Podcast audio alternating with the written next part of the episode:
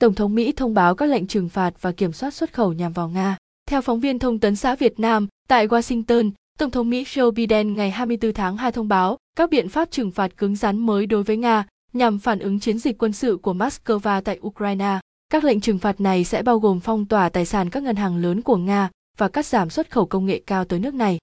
Phát biểu tại Nhà Trắng, Tổng thống Biden nhấn mạnh, điều này sẽ gây ra những tổn thất trầm trọng đối với kinh tế Nga ngay tức thì và trong dài hạn. Ông Biden lưu ý rằng các biện pháp này được phối hợp cùng với châu Âu sẽ ngăn chặn các ngân hàng hàng đầu của Nga tiếp cận hệ thống tài chính Mỹ và cắt giảm hơn một nửa mặt hàng nhập khẩu công nghệ cao của Nga. Tổng thống Biden tuyên bố, các nhà lãnh đạo nhóm các nền công nghiệp phát triển hàng đầu thế giới, G7 đã nhất trí xúc tiến các gói trừng phạt cứng rắn và các biện pháp kinh tế khác nhằm buộc Nga phải chịu trách nhiệm cho hành động quân sự này. Ông cũng cho biết Mỹ sẽ hợp tác chặt chẽ với các nước tiêu thụ và sản xuất dầu lớn để đảm bảo chuỗi cung ứng năng lượng toàn cầu và bảo vệ người tiêu dùng. Người đứng đầu Nhà Trắng khẳng định Mỹ đã chủ động hợp tác với các nước trên thế giới để đảm bảo việc giải phóng tập thể các kho dự trữ dầu chiến lược của các nước và Washington sẽ giải phóng thêm các thùng dầu từ kho dự trữ dầu chiến lược của nước này nếu có điều kiện.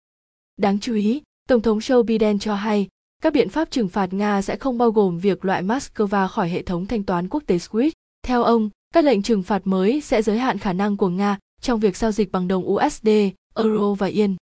Theo phóng viên thông tấn xã Việt Nam tại Liên Hợp Quốc, Hội đồng Bảo an Liên Hợp Quốc, Hội đồng Bảo an Liên Hợp Quốc dự kiến bỏ phiếu nghị quyết do Mỹ soạn thảo về vấn đề Ukraine vào ngày 25 tháng 2, theo giờ New York. Tuy nhiên, nghị quyết sẽ khó có khả năng được thông qua do Nga là một trong năm nước ủy viên thường trực Hội đồng Bảo an có quyền phủ quyết.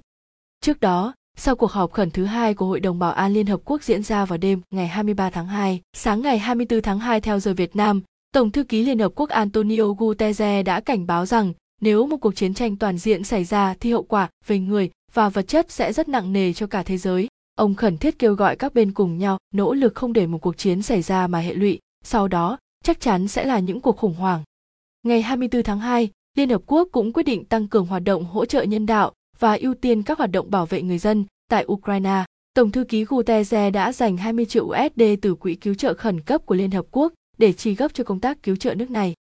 Theo phóng viên thông tấn xã Việt Nam tại New Delhi, Thủ tướng Ấn Độ Narendra Modi tối ngày 24 tháng 2 đã điện đàm với Tổng thống Nga Vladimir Putin. Tuyên bố từ văn phòng Thủ tướng Ấn Độ cho biết, trong cuộc điện đàm, Thủ tướng Modi đã kêu gọi lập tức ngừng bắn và tất cả các bên cùng phối hợp nỗ lực để trở lại con đường đàm phán và đối thoại ngoại giao. Ông nhắc lại niềm tin lâu nay của mình rằng chỉ có thể giải quyết bất đồng giữa Nga và Tổ chức Hiệp ước Bắc Đại Tây Dương, NATO thông qua đối thoại thẳng thắn và chân thành. Về phần mình, Tổng thống Putin đã thông báo ngắn gọn cho Thủ tướng Modi về những diễn biến gần đây liên quan đến Ukraine.